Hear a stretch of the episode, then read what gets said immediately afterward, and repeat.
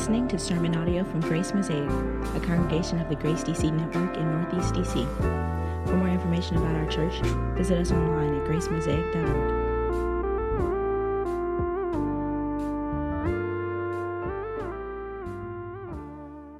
I recently took a part time job as a musician again. I joined an agency wedding band.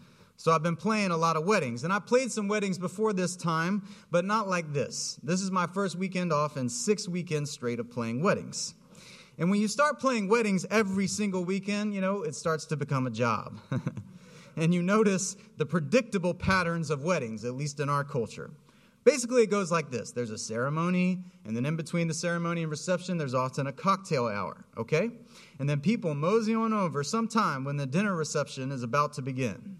Then we, the band, start up a mellow dinner time set. We play some Stevie Wonder, some Her, some Sade, some Adele, some John Legend, some Bill Withers. We keep it real nice and smooth. And the parents come and they give their welcome speeches, and the maid of honor and the best man come and they give their toast. Maybe the couple themselves welcomes. But then, after the toasts, after the speeches are over, after the dinner has been eaten, the event changes.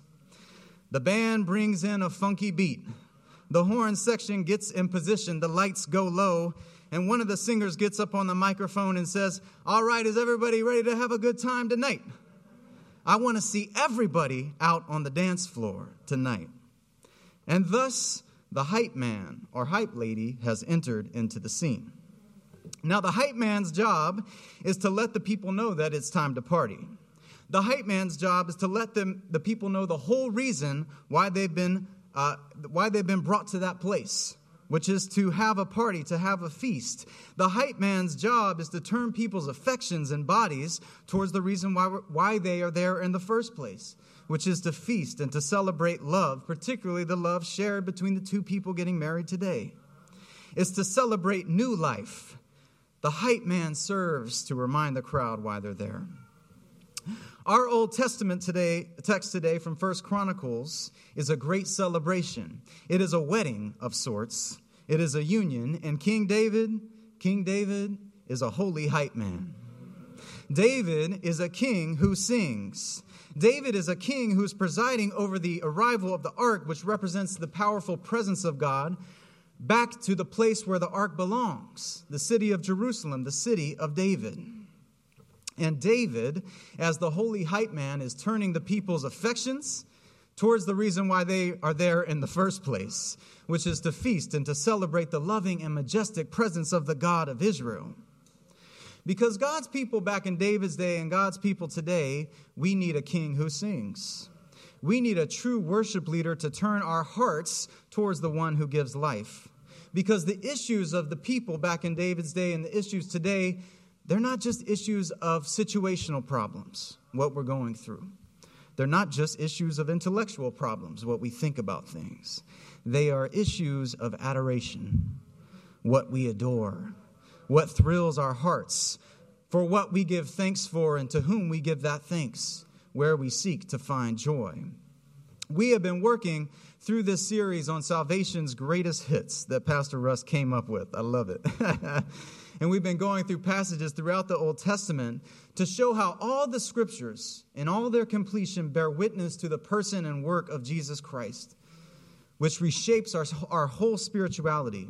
And the deep part of the structure of that whole series has been revealing the main three offices in the Old Testament the office of prophet and priest and king.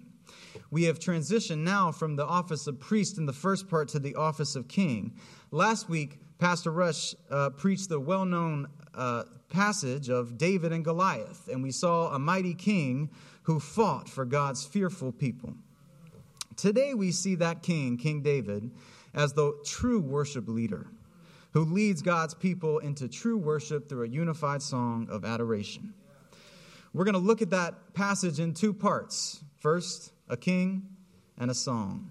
A king and a song. First, the king. Before David was a king, even before David was that young warrior who defeated a giant, he was a musician. He played the lyre, which is a kind of harp. He played songs, he wrote songs, he sang songs. He was a poet, he was a creative, as we might say today. Even before the episode Pastor Russ preached last week in 1 Samuel 17, if you turn back a chapter, the king Saul has a harmful spirit come upon him. He has some sort of spiritual and psychological oppression on him, and he calls for, as we would call today, musical therapy. And King David, who's not a king then, he comes into Saul's court and plays the lyre for him. And every time he does, the harmful spirit leaves him. So David, uh, uh, David comforts Saul with his songs. Saul continues to grow in his madness and eventually decides to try to get rid of David.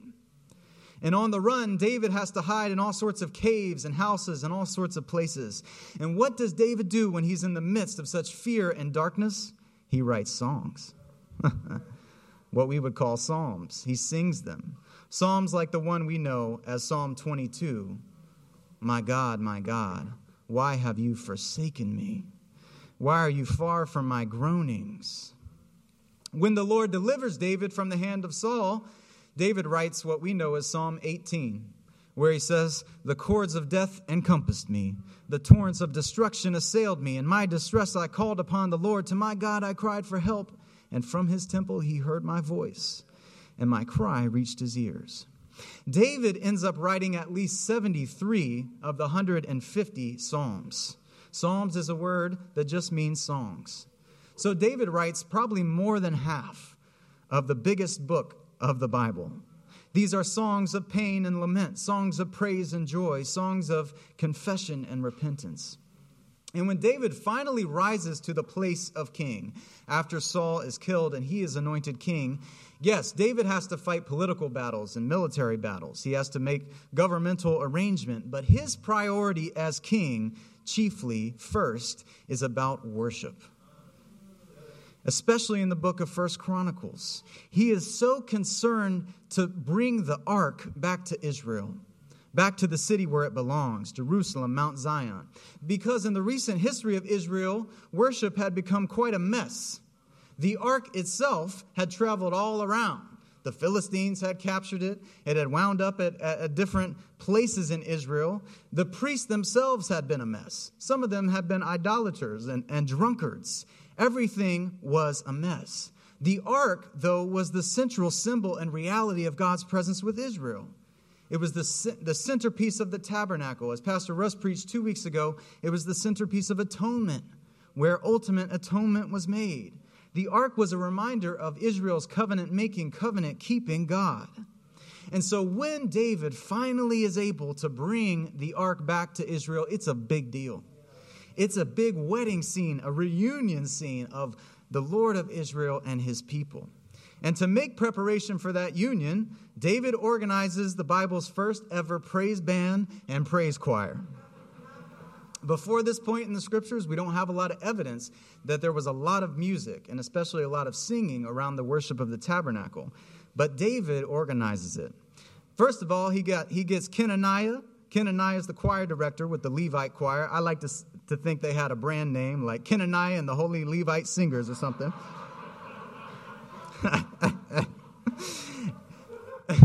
King David sets aside Asaph as the what we would call the MD, the music director and Asaph's also the drummer on the cymbals. You have Zechariah and Jeiel, who's the, and the rest of the crew are the string sections on the harps and lyres. And finally, you have Benaiah and Jehaziel, the priests, who were the horn section. All right? They were to blow the trumpets. and as they start this procession, it's loud and joyous. Uh, uh, when they bring the ark back to Jerusalem, there is sacrifices, there is shouting. One person said one time, if you want to know the theology of worship in the Bible, it's one word loud. So if you ever feel like worship in here is just loud, just know we're just trying to be biblical. We're just trying to be biblical. David, as a king, puts himself and all of himself into this celebration. In a world, especially in the ancient Near East, where kings are the one who, who are to be bowed down to, we have the image of a king humbling himself in the presence of a greater king. And that's why we are told that Michal, the daughter of Saul, she looks out and she sees David dancing and celebrating. And 1 Samuel, we, we, we come to understand he probably shows a little bit of his legs as he's dancing, and she despises him in his heart.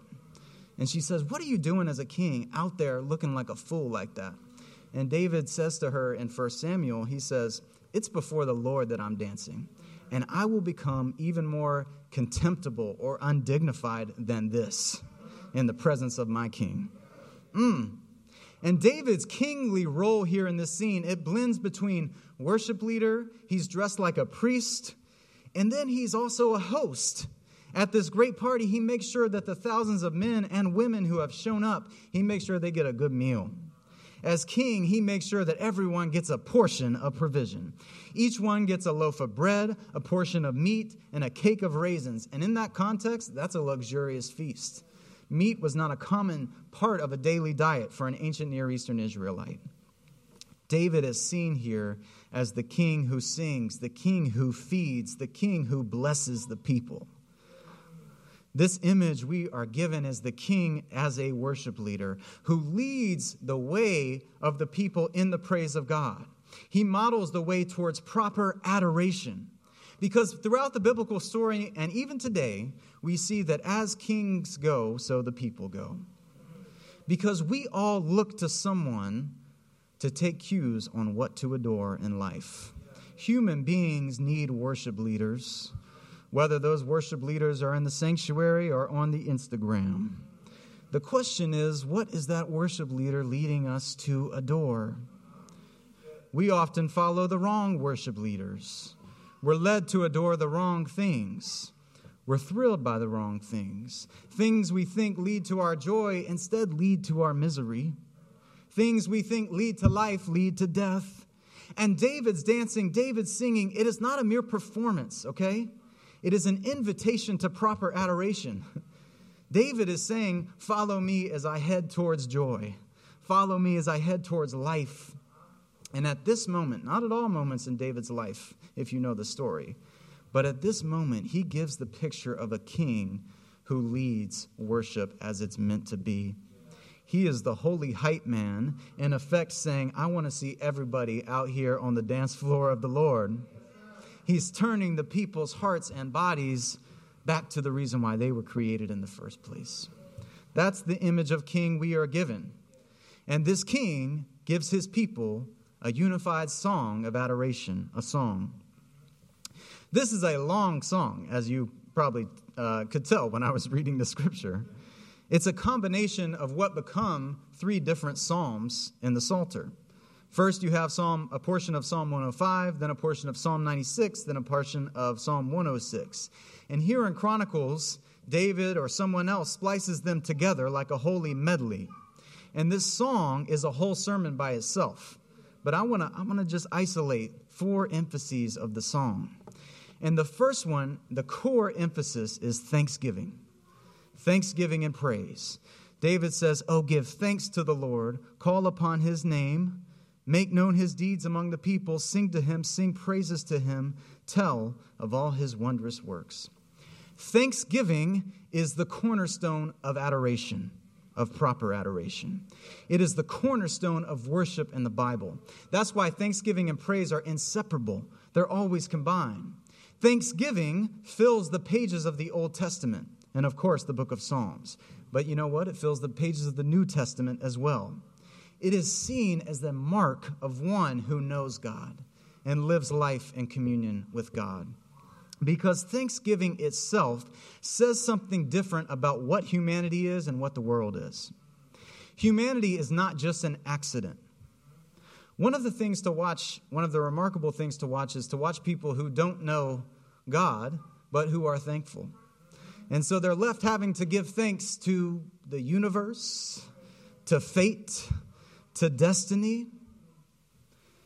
But humanity is not an accident.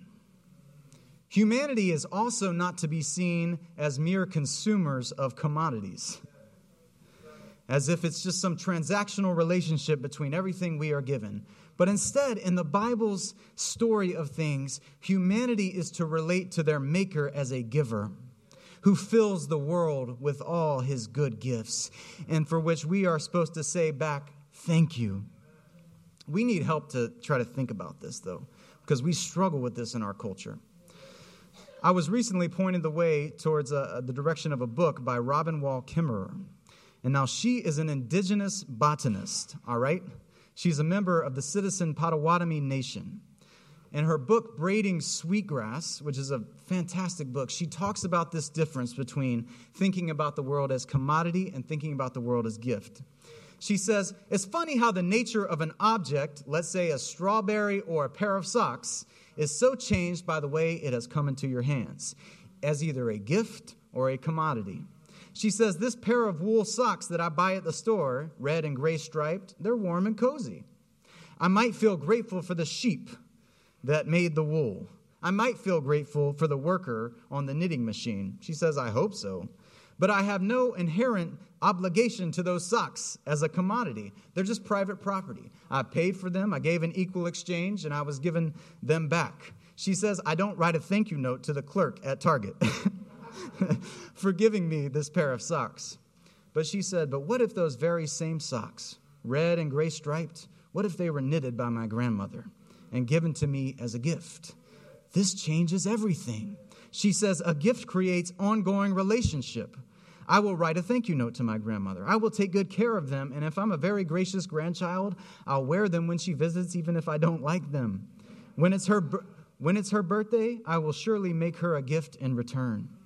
As the scholar and writer Lewis Hyde notes, it's the cardinal difference between gift and commodity exchange that a gift establishes a feeling bond between two people. This is totally in harmony with what the Bible says about all of who we are and all of creation.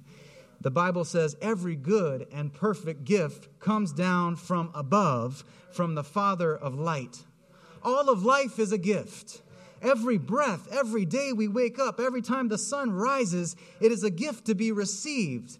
It creates a feeling bond between the giver and the recipient. That's why the covenants themselves to Israel are a gift. That's why the scriptures call the gospel of Jesus Christ a free gift from God. It's a gift to be received. It's a gift that invites mutuality of response, mutuality of thanksgiving. Do you see that? I, I hope every time I talk about Thanksgiving, I feel like it's so kitschy in our culture because we talk about an attitude of gratitude. And, you know, a few weeks away is, is Thanksgiving, and we celebrate the mythology of the pilgrims again. But Thanksgiving is so much deeper than that. Secondly, David grounds thanksgiving, as I just noted, in remembering the covenant. He said, Remember his covenant forever, the, world he com- the word he commanded for a thousand generations, the covenant that he made with Abraham.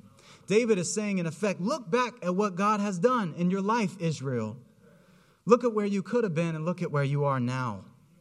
It's such an important part of Thanksgiving to remember what God has done. And thirdly, deeply related to Thanksgiving and to, to remembering is resisting idolatry. David says, For great is the Lord, greatly to be praised. He's to be feared above all gods. For all the gods of the people are worthless idols, but the Lord made the heavens. Idolatry deeply relates to the idea of gift and thanksgiving. Idolatry is like that moment where if you were to give somebody a gift, they didn't say thank you, they took it in their hands, they were utterly obsessed with it, and they just walked away. Idolatry is receiving the gifts of our Creator, but instead being obsessed with the gift themselves and not returning thanks to the giver. Idolatry is being sto- stopped short on the train of adoration. The gifts of creation are supposed to be uh, the cause for which we give praise to the Maker. And that's why, in the Bible's estimation of things, idolatry is pretty ridiculous. How could you just receive a piece of wood and give praise to it? How could you make something and then bow down and worship? Everything is a gift from a greater creator. That's the third theme of this song. And the fourth theme is relying on the Lord's mercy, where David says, Save us, O God of our salvation. Gather and deliver us from among the nations. Why? That we may give thanks to your holy name. This image of a king who sings and gives his people a unified song of adoration, it etches out for us an image and a motif that will be carried through the story of the rest of the Old and New Testament. Solomon, David's son, he'll build a temple for this ark. But Solomon and the king's hearts after him will suffer from these same issues of adoration. They'll forget. They'll turn from the Lord. They'll start giving their adoration to the things of creation rather than the Creator. And this adoration issue of God's people results them being taken into exile, returning again, failing again, leading to this longing in the rest of Scripture for a true greater king who leads to a greater song of adoration. And so the prophets, they all start to hone in on this image of the Davidic kingship. They're looking for the restoration of that throne of David, that image of a king who leads the true way of worship, that would heal the people of Israel and that would heal not only them, all of the nations.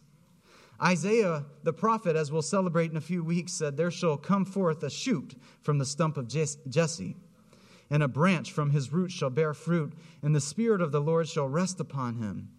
And that day the root of Jesse shall stand for a signal for the peoples. Of him shall the nations inquire, and his resting place shall be glorious. The vision of the prophets is that there would be a king who would come that wouldn't just lead Israel back into proper worship, he would lead the nations too. Isaiah 56 7, that God's house would be made into a house of prayer for all nations. That might sound familiar to you. That the Gentiles would come to praise God because of this one who is a king. And so, at the beginning pages of the New Testament, you start to hear this rumbling of the house of David the line of David. And as it begins to be celebrated, there's a greater son of David who has come. What happens? Everybody starts singing again. Mary sings her song, the Magnificat, about remembering the covenant mercies of God that have shined down. Zechariah sings his song called the Benedictus, where he celebrates that God has raised up a horn of salvation from where? From the house of David. The angels themselves descend to the earth to sing their song, Glory to God in the highest.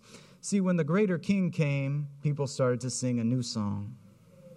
That child, he grew up singing the songs of David in the temple and the synagogue. And eventually, Jesus starts quoting the Psalms in his ministry. But as he does so, he lets the people know that David was singing about him. In several episodes, Jesus also has crowds who come before him and they begin to worship him and adore him and learn from him. And he takes bread, he breaks it, he multiplies it, he makes sure that everyone is given a proper provision.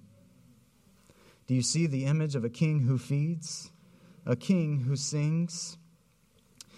Jesus, like his ancestor David before him, had the plot of evil chasing after him. But an even greater evil than King Saul, it was the enemy, Satan himself. And when the plot of the evil one was coming to full fruition, Jesus said to Pilate, My kingdom is not of this world. And, and Jesus, in the ultimate connection to his royal ancestor David, sings out Psalm 22 again from the cross.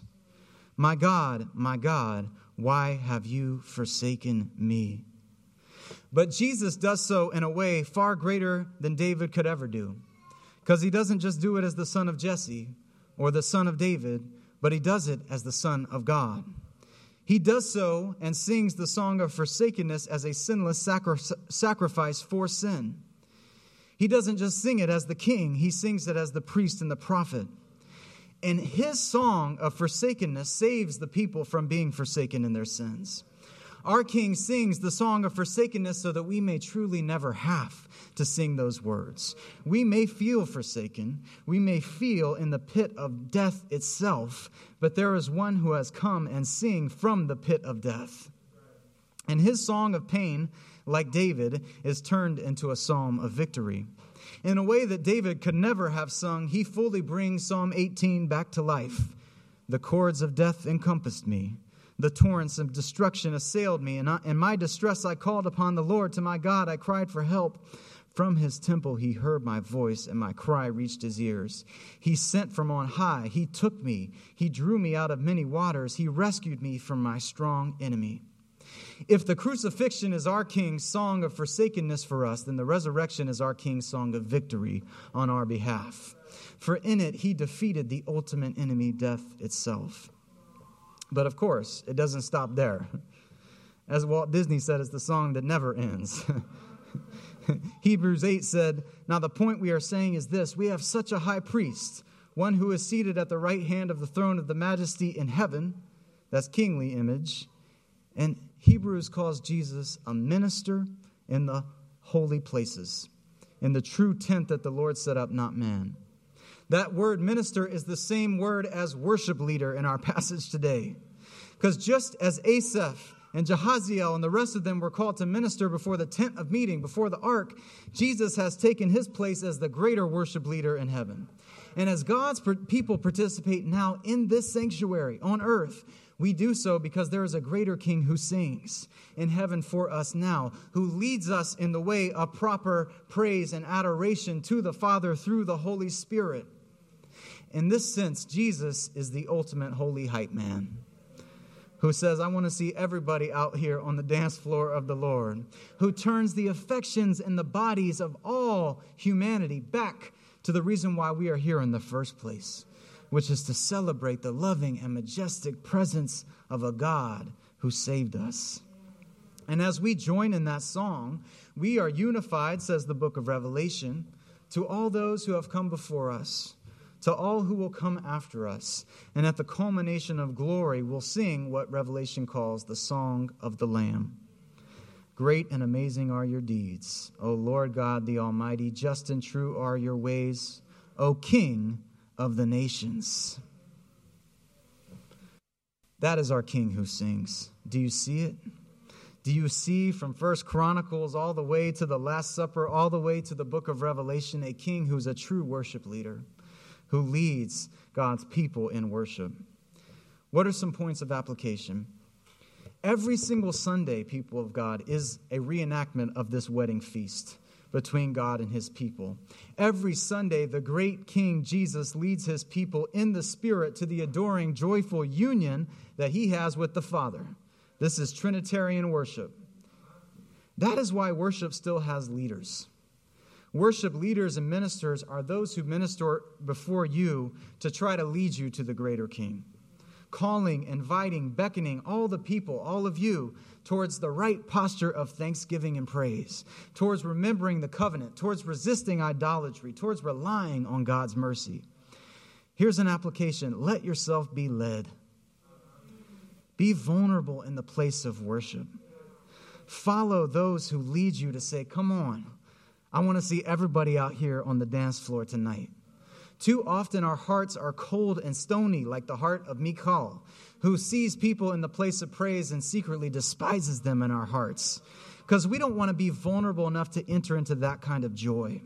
We would rather have our hearts stay guarded from the presence of God. We would rather have our hearts stay grounded in the place of cynicism, in the place of doubt. But, people of God, let your hearts be warmed in the sanctuary.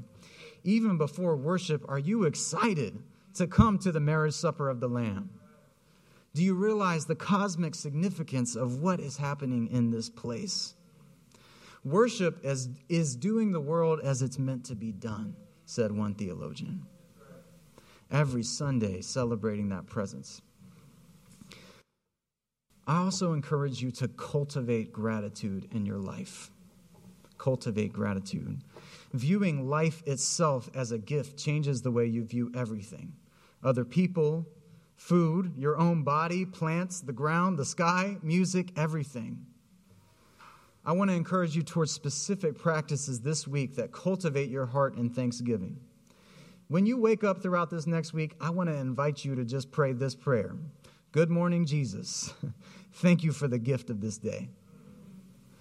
We need simple practices like this, all right? And I and I wrote this yesterday, and then and then today in the middle of the night, my four year old woke me up five times or something, and I and I'm tired this morning, looking at the counter, giving kids some cereal, and I remembered that I wrote this.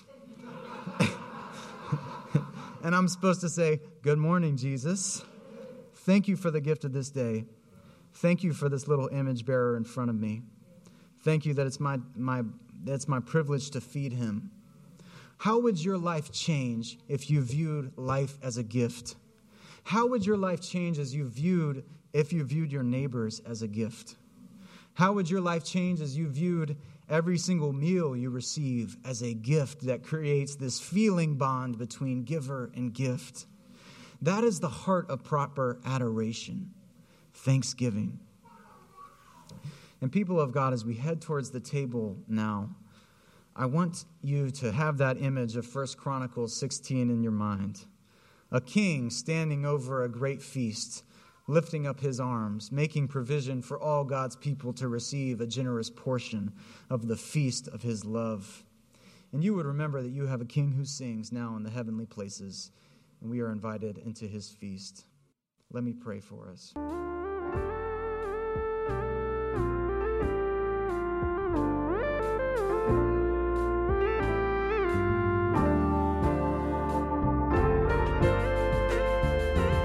Thanks for listening to this podcast from Grace Mosaic. For more information about our church, visit us online at gracemosaic.org.